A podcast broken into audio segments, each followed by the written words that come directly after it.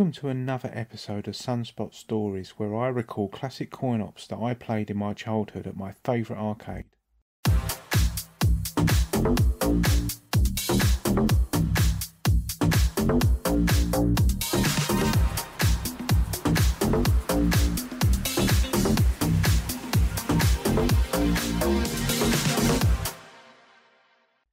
This episode, I'll be looking at the 1977 game Depth Charge by Gremlin. Gremlin was a company founded in 1971 as an enterprise Grindelman Industries, a corruption of the founders' names, Frogelman and Grindle, but due to a secretary mishearing the name on the phone, it soon became Gremlin. In 1978, the company was acquired by Sega, and subsequent game releases and reissues displayed the Sega Gremlin name. This game, Depth Charge, was also released as Depth Bomb in Japan. This was the last game to run on Gremlin's Videologic board. After the acquisition, Sega Gremlin ran on Sega VIC Dual Z80 hardware, and this was a precursor to the Sega System 1. The display is a monochrome affair. The blue screen displays your time and the score at the very top. Then, above the waterline, there's a side-on view of your battleship that can be moved left or right. Under the surface, there are enemy submarines that travel from one side of the screen to the other in either direction. These fire little mines upwards. When these travel to the top, they can hit your ship and sink you, so you have to move left and right to avoid them. You attack the submarines by discharging ammo from either side of your ship. The small rotating rectangles tumble into the sea and sink to the bottom. Using your skill, you can time the rate they drift and judge the geometry of the depth charges as they collide with the enemy. You have a maximum of six of these at any one time.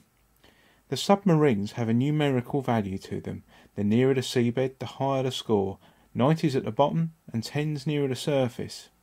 The game displays a maximum of four subs at any one time and they appear randomly throughout the whole game.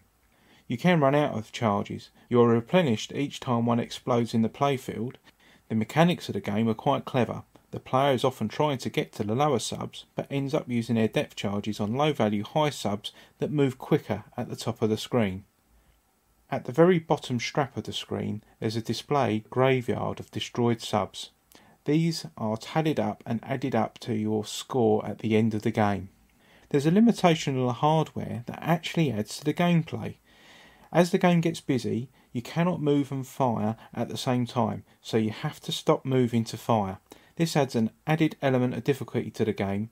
It is unintended, but it is a welcome feature nonetheless. The game is over when you get hit by a mine or if a limit of roughly 90 seconds is exceeded. An extended time of 45 seconds is also unlocked if you score over 500 points. The sound is somewhat trance-like. It's a sonar pulse playing in a loop with the odd boom. It's not annoying and it actually adds to the playing experience. The sales literature that accompanied the machine mentioned that it featured a volume control near the coin box and this was marketed as an innovation that could be turned up and down rather than switching the sound off completely. Well, I guess all these features, even the most obvious ones, had to be invented at some point. The game did have a rival Atari released Destroyer, which was a submarine sinking game with depth charges from a ship. It was released in the same year. The mechanics were similar, although the battleship moved across the screen automatically and the depth of the explosions was set by the player. Depth Charge is playable, it's addictive, and the melodic sound effects draw you in. When the game stops, there is enough of an urge there for you to put another coin in to see if you can beat your previous score. I hope you enjoyed my deep dive into this Submariner simulator. If you like what you've seen, please consider liking and even subscribing.